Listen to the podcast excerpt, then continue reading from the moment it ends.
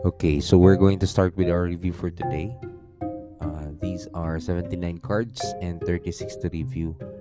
Uh, what will happen if you don't issue the ownership of such receipt? So section 53 states that it will be punished for each offense by imprisonment not exceeding one year or by a fine not exceeding 2,000 pesos or both.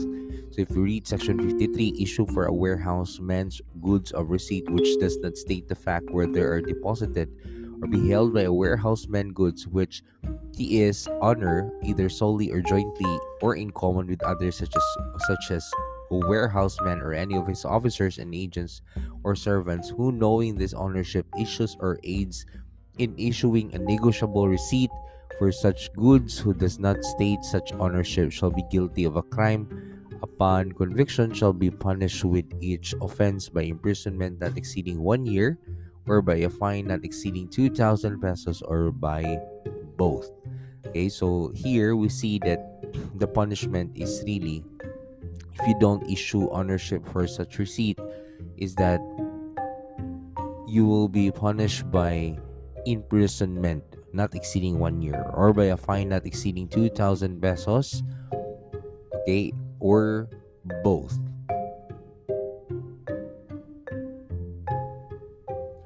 Okay. What will happen if you fail to obtain negotiable receipt during delivery of goods? Okay. Again, uh, the question is what will happen if you fail to uh, fail to obtain negotiable receipt during the delivery of goods?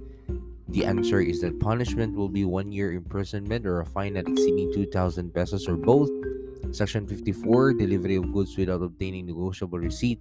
A warehouseman or any officer, agent, or ser- servant of a warehouseman who delivers g- goods out of the possession of such warehouseman, knowing that negotiable receipt, the negotiation, negotiation of which would transfer the right to possession of such goods, its outstanding and cancelled, without obtaining the possession of such receipt on or before the time of such delivery shall, except in the cases provided for in sections 14 36 be found guilty of a crime and upon conviction shall be punished for each offense by imprisonment not exceeding one year or a fine not exceeding 2,000 pesos or by both. So basically, what will happen if you obtain a negotiable receipt during, uh, if you fail to obtain a negotiable receipt during the delivery of goods, it is that your punishment will be one year of imprisonment or a fine not exceeding 2,000 pesos. So upon delivery, you have to obtain a negotiable receipt. Without that, you will be fined at 2,000 pesos and there will be a one year of imprisonment. So what if you ask for a receipt of mortgage of goods and you negotiated for value to others with an intent to deceive or without disclosing your want of title or an existence of a lien or a mortgage no wala ka kahibaw nga uh, wala ka nagpahibaw nga this is already it has an existing lien or a mortgage so it is punishable by imprisonment not exceeding one year or by a fine not exceeding 2,000 pesos. Section 55 provides negotiation receipt for mortgage goods. Any person who deposits goods which he has no title or upon which where there is a lien or a mortgage and who takes for such goods a negotiable receipt which he afterwards negotiates for value and intent to deceive and withhold disclosing his one of title or existence of a lien or a mortgage shall be guilty of a crime and upon conviction shall be punished for each offense by imprisonment not exceeding one year or a fine not exceeding 2,000 pesos or both. So, what are the ingredients of an offense punished by Section 54? The offense punished under Section 54 consists of the following ingredients there is a delivery of goods out of the possession of the warehouseman. So, there is what you call a delivery uh, of goods out. No, so we just imagine a warehouse wherein the goods are already delivered outside. Okay, and then the warehouseman himself or any officer, agent, or servant of the warehouseman did this. The person who causes the delivery has the knowledge that the negotiable receipt for goods, which would transfer the right to the possession thereof, is outstanding and uncancelled. So we all know that the the so-called receipt has not yet been cancelled. So it's still existing. So it means and it is presumed that it's still there. The person causing the delivery does so without obtaining possession of the receipt or before the time of the delivery. Okay, so these are the three elements. Number one, that there is the, there is a delivery of goods out of the warehouse. Then number two, the person who causes the delivery has the knowledge that a negotiable receipt for the goods would which would transfer the right to the possession thereof is outstanding and cancelled. So you have direct knowledge that it is outstanding and it is uncancelled. And then the person causing the de- delivery does so without obtaining the possession of the receipt at or before the time of delivery. Lagi nagikuha ang resibo. Okay. Explain what is compulsory counterclaim.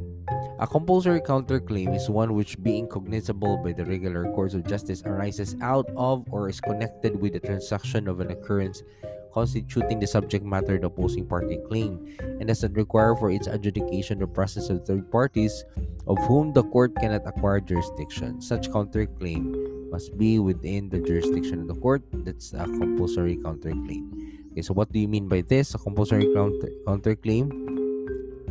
Um, first, as to jurisdiction, it should be cognizable uh, within the regular courts of justice, and it is something that arises out or is connected with the transaction or occurrence constituting the subject matter of the opposing party's claim. Okay, so your your opposing party has a claim and it is connected with that particular transaction or occurrence such that it is it constitutes the subject matter of the opposing party's claim and does not require for its adjudication the presence of third party. So, walay labot ang third parties if it's a compulsory counterclaim. And then, with whom the court cannot acquire jurisdiction because they are third parties. If a warehouseman was not involved in the crime as per section 54, will he be held liable?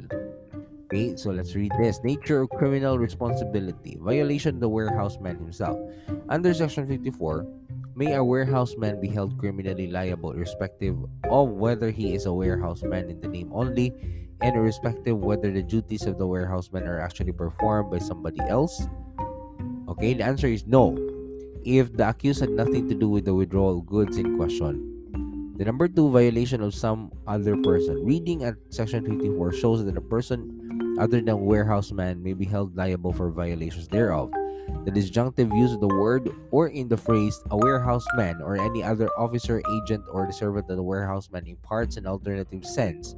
The criminal responsibility punished by the law is individual, not attributive, so that the warehouseman should not be punished even for violations which some other officer, agent, or servant of a warehouseman may have committed. It is fundamental in criminal law that unless conspiracy be shown, no one should be made to suffer the, off- the offenses committed by another. So, basically, if it's not done by the warehouseman and it is done by another person, and even if that person is considered an officer or agent, but there is no conspiracy on their part, the warehouseman should not be made to suffer such offenses committed. Okay, that is according to the peop- uh, the case of people versus Nichopa. Okay. Then the possibility that the right to goods sold have been transferred to a third person. In order that the warehouseman may be punished under section 54 for having delivered goods from his warehouse to a person other than the one entitled thereto according to the corresponding securities, it is not necessary that the right of possession to such store had been transferred to a third person. It is sufficient that such right could have been transferred to the said person in the course of its transactions with the depositor in whose name the receipt of the stored goods was issued. Okay, so there is a possibility that the right to goods sold have been transferred to a third person. So, in order that a warehouseman may be punished under Section 54 for having delivered goods from his warehouse to another person, okay, ang punish ani is when the warehouseman will deliver it to another person who, other than the person entitled thereto according to the corresponding securities. So, in this case, it's not necessary that the right of the possession that the right of possession to such stored has been transferred to a third person. You should not you don't have necessarily you don't necessarily have to wait for it to be transferred to another third person. Okay, in the course of his transactions with the depositor, uh, it is enough. No? It is sufficient that such rights could have been transferred. So this is the key word here. That such right could have been transferred to the said third person in the course of his transactions with the depositor in whose name the receipt of stored of goods was issued. So what is there? Uh, when when is there an offense, and it is not provided for this act? What law shall govern? It shall be governed by the provisions of existing legislation or in default thereof by rule of law. Merchant. Okay, what are the possible grounds of affirmative defense that can be used as grounds for dismissal of a complaint? That the court has no jurisdiction over the subject matter. There is another action pending between the same parties for the same cause, or the action is barred by prior judgment. Okay, again, what are the possible grounds for affirmative defense that can be used as grounds for dismissal of complaint? The court has no jurisdiction over the subject matter. Number two, there is another action pending between the same parties for the same cause. So, litis pendentia, uh, no jurisdiction over the subject matter, or that the action is barred by prior judgment. What do you mean by law of merchant? Okay, history and meaning of the law of merchant. The law of merchant from which developed the rules of bills, notes, and sales of goods, partnerships, guarantee, assurances, agency originated in the unwritten customs of merchants in different commercial countries. It consisted of usages of trade in different departments to commerce, proved in court, ratified by legal decisions upon the assumption that the per- persons entering transactions in different departments of trade, trade dealt with each other in a footing of any custom or usage generally prevailing on those departments. That usage is engrafted upon or incorporated with law and according and binding to the courts. So here we see the law merchant, no? Unsay unsay history niya. Nagsugod ko ni siya sa mga rules of bills, notes, sales of goods, partnerships, guarantee, insurance and agency nga unwritten pa nga mga rules and customs among merchants. And this is uh, coming from different commercial countries.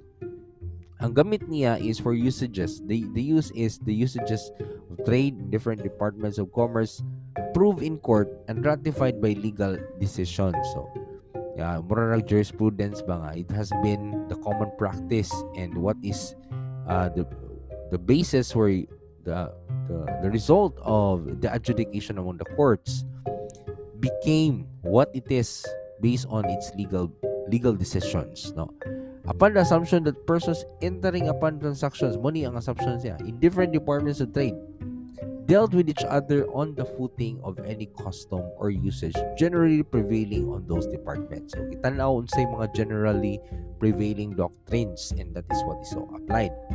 And so that the usage is engrafted upon or incorporated with the law and accordingly binding to the courts. I think the essence here is that it somehow it has been the, the, the usual way of deciding upon disputes, trade, uh, uh, involving trades and merchant transactions. And so, it was engrafted upon or incorporated with our laws. Okay, and considered binding in the courts. So let's proceed now to another question. What is constructive dismissal? Constructive dismissal exists when there is a cessation of work because continued employment has is rendered impossible, unreasonable, or unlikely. It is present when an employee's functions which are originally supervisory in nature were reduced and such reduction is not grounded on valid grounds such as genuine business necessity. Okay, so unsa man ang constructive dismissal? Naa siya kung na cessation of work because of because if you continue employment, it is rendered impossible, unreasonable, and unlikely. So remember the three I's: impossible, unreasonable, ay, IU day impossible, unreasonable, and unlikely. So if you continue, it is impossible, it's unreasonable, and unlikely. It is present when an employee's functions, which are originally supervisory in nature, were reduced, and such reduction is not grounded in valid grounds such as genuine business necessity. So, what is the nature and limits of arbitrators? Uh, arbitrator's power, the nature and limits of arbitrator's power. As a rule, the award of arbitrator cannot be set aside by mere errors of judgment, either as to the law or as to the facts Courts are without power to amend or overrule merely because of disagreement with the matters of law or facts determined by arbitrators. They will not review the findings of law and fact contained in an award and will not undertake to substitute their judgment. For that, the arbitrator, since an, any other uh, rule would make an award the commencement and not the end of litigation. Errors of law or fact or an erroneous decision of matters submitted to the judgment of arbitrators are insufficient to invalidate an award fairly and honestly made. A judicial review of arbitration is thus more limited than the judicial review of trial. None, nonetheless, the arbitrator's award is not absolute and without exceptions. The arbitrators can resolve issues beyond the scope of the submission agreement. So, what, what was ag- agreed nga mao ilang adjudicate, mo gid ilang pwedeng agrihan. Or uh, mo gid ang ilang pwede uh, uh, they are the, these are the only things that they have to decide upon. The parties to such an agreement are bound by the arbitrator's award only to the extent and the manner prescribed in the contract and only if the award is rendered in conformity thereto. Thus, Section 24 and 25 of the arbitration law provide grounds for vacating, rescinding, or modifying an arbitration award where the conditions described in, ar- described in Article 2038, 2039, and 1040 of the Civil Code applicable to compromises and arbitration are attended. The arbitration award may also be annulled. So, what is the test to determine if there is constructive dismissal? The test of constructive dismissal is whether a reasonable person in the employee's position would have felt compelled to give up his position under the circum- circumstances. So we always compare it to a person of a reasonable person. Kung ibutang nimo siya anang nga sitwasyon nga imong piiton permi ang employee, would he felt compelled to give up his position under the circumstances? Okay, it is an act amounting to dismissal but made to appear as if it were not. No, daghang kay mga maayo ani. In fact, the employee who is constructively dismissed may be allowed to keep on coming to work. Oh, no? Allow ra nimo pero imo ditong gipiit kay ganahan ka nga mawala na siya sa imong kumpanya. Okay? So very mean kind of boss. Constructive dismissal is therefore a dismissal in disguise. Okay, and the law recognizes and resolves the situation in favor the uh, in, in favor of the employee in order to protect their rights and interests from the coercive acts of the employer. Okay, so kani mo yung ani bang masalbayis moves. Unta, eh? So, is transfer considered illegal dismissal? The exercise of management prerogative to transfer may also lead to constructive dismissal. The employer must demonstrate that the transfer is not unreasonable, inconvenient, and prejudicial to the employee and that the transfer does not involve a demotion in rank or diminution of salary and other benefits. If the employer fails to overcome this burden of proof, the employee's transfer is tantamount to unlawful constructive dismissal. Payment before maturity. Which of the following payment is not payment in due course? Payment before maturity, payment in good faith, payment to the holder, payment after maturity. Okay, which of the following payments is not a payment in due course?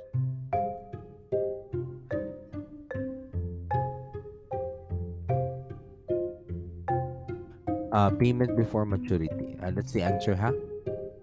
Which of the following payments is not a payment in due course? The answer is payment before maturity. So, mo pasabot ani, uh, not a payment in due course man. So, kaning payment in good faith, payment to the holder, payment after maturity, this is what you call payment in due course. Pero mobile ka before the maturity, that is not considered payment in due course. Who has the burden to prove that the illegal dismissal or the resignation was done voluntarily? Who has the burden to prove that the legal dismissal or resignation was done voluntarily? Okay, the answer is that can an employee who submitted a revocable resignation claim that he has been constructively dismissed? The answer is on the affirmative. If the resignation is the result of surrounding circumstances which compelled the employee to tender his resignation, then it is a product of constructive dismissal. Even if it was a revocable resignation, it does not mean it is voluntarily executed. It is the burden of the employer to prove that the resignation was voluntarily executed. What usually happens to an employee when he is constructively dismissed? The first time the employee either files an irrevocable resignation effective immediately or go on absence without leave. The common reaction of the employee is to file a resignation letter. As regards floating status, Article 301 may be applied but only by analogy to set a specific period that employees may remain temporarily laid off or in floating status six months in, uh, is the period set by law. The operation of a business or undertaking may be suspended, thereby suspending the employment of the employees concerned. The temporary layoff, wherein the employees likewise cease to work, should not also last longer than six months. After six months, the employee should either be recalled to work or permanently retrenched following the requirements of law and failing to comply of this would thus be liable for dismissal. So differentiate ordinary appeal under the force 4S from the special action of certiorari under Rule 65. Okay, the application of law. Okay, and arbitration awards under Section 29 thereof. An appeal may be taken from a judgment entered upon an award through certiorari proceedings, but such appeals shall be limited to the questions of law the proceedings upon such an appeal, including the judgment thereon, shall be governed by the rules of court insofar as they are applicable. The term certiorari in the afore, aforequoted provision refers to the ordinary appeal under Rule 45, not the special action of certiorari under Rule 65. It is an appeal, as Section 21 29 proclaims the proper forum for this action is under the old and the new rules of procedure. The Supreme Court, thus, Section 2, Rule 41 of the 1997 Rules of Civil Procedure states that in all cases where only questions of law are raised or involved, the appeal shall be with the Supreme Court by petition for review of certiorari in accordance with Rule 45. However, Section 29 limits the appeal to question questions of law. Another indication that is referring to an appeal by certiorari under Rule 45, which is indeed is the customary manner of reviewing such issues. On the other hand, the extraordinary remedy of certiorari under Rule 65 may be availed of by a party where there is no appeal or nor plain, speedy, and adequate remedy in the course of law. In other circumstances where a tribunal, board, or other officer exercising judicial functions has acted without or in excess of its jurisdiction or with grave abuse of discretion. So, is demotion equivalent to constructive dismissal? Demotion can be considered as constructive dismissal. Demotion is the reduction of petitioner's responsibilities and duties, particularly from supervisor to ordinary technician, constituted a demotion in rank tantamount to constructive dismissal. Invalid demotion is tantamount to constructive dismissal. A valid demotion is legal and is considered a lawful exercise of management prerogative to discipline employees. So, what is preventive dismissal? Disciplinary measure. What is a preventive dismissal? It is a disciplinary measure for the protection of company's property, property pending investigation of any alleged malfeasance or misfeasance committed by the employee. What is the answer to the complaint filed by the defending pa- party? Okay, it's called the answer. What is the legal principle behind no work, no pay? A fair day's wage for a fair day's work. No, so that's the legal principle behind no work, no pay. A fair day's wage for a fair day's work. What is the uh, when is the employee entitled to back wages?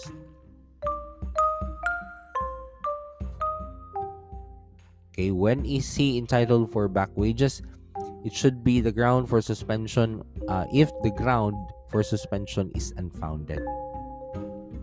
Okay, so if you if you find that uh, if you suspend an employee and the grounds for which are unfounded, of course you have to give them back wages. What what are the what should be the kind of reinstatement now to be done with a person who has been uh, experiencing preventive suspension and you have to um, after 30 days he is already uh, the investigation is not yet done. So you can do pay- payroll reinstatement. So what are the grounds of modifying an award in adr so you have to memorize this. These are the grounds by which you can uh, modify an award in alternative dispute resolution section 25 which enumerates the grounds for modifying the award provides that grounds for modifying or correcting award. In any one of the following cases the court must make an order modifying or correcting the award upon the application of any party to the controversy which was arbitrated. where there was evident miscalculation of figures or an evident mistake in the description of any person, thing, or property referred to in the award, or when the arbitrators have awarded upon a matter not submitted to them, not affecting the merits of this decision upon the matter submitted. Okay, so let's start with the first one. Unsa nga ground, no? If there is an evident miscalculation of figures, no, nasayo pag compute ang figures, no, or evident mistake in the description of any person, thing, property referred to the award. Okay, isn't this questions of fact? No, where the arbitrators have awarded upon a matter not submitted to them. Kanino on, no? It is an issue which was not submitted to the arbitrators and then they'd make a decision about it. Remember that the ADR is a creature of contract, so it means that whatever was agreed in the contract should be the basis for whatever agreement they have. So, in short, the arbitrators are limited only as to matters that they were submitted no as provided by the contract they should adjudicate. So where the award is imperfect is a matter of form not affecting the merits of the controversy. And if it, if had been a commissioner's report the defect would have been amended or disregarded by the court so when the award is imperfect in a matter of form no? so if there are questions in form not affecting the merits of the controversy and if it had been a commissioner's report, the defect would have been amended or disregarded by court. To define what is serious misconduct. Misconduct is the improper or wrong conduct. It is the transgression of some established definite rule of action. Forbidden act of the dereliction of duty, willful in character, implies wrongful intent, and not mere error of judgment. It's, it's not just mere error of judgment. judgment. The misconduct to be serious must be grave and aggravated character, not merely trivial or unimportant. Okay, what are the requirements for the misconduct or improper behavior to be a just cause for dismissal? First, it must be serious. Oh, that's why it's called serious misconduct because it's serious.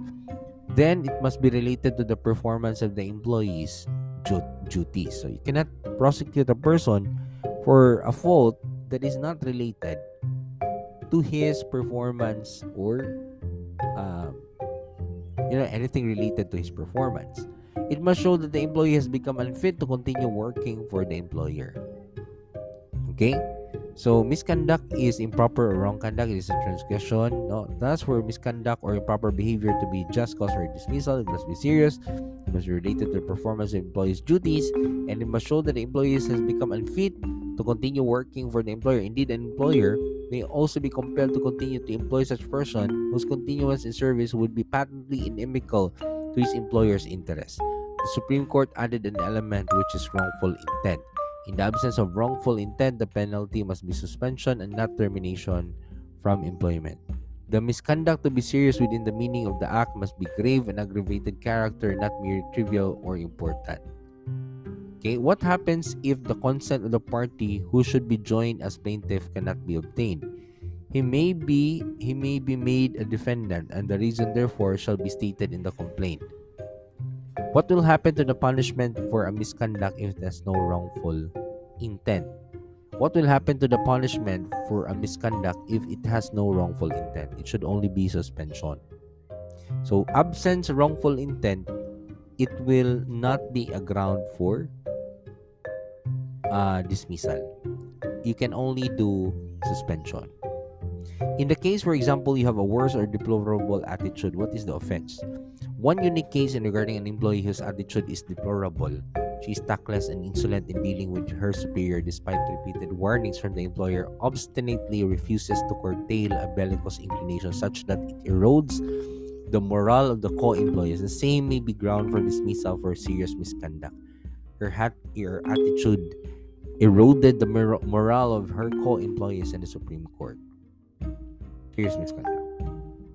So, according to Article 219, paragraph F, the employee includes any person in the employ of an employer unless the code so explicitly states. So, what is the quantum of evidence required in labor cases? It is substantial evidence. Okay?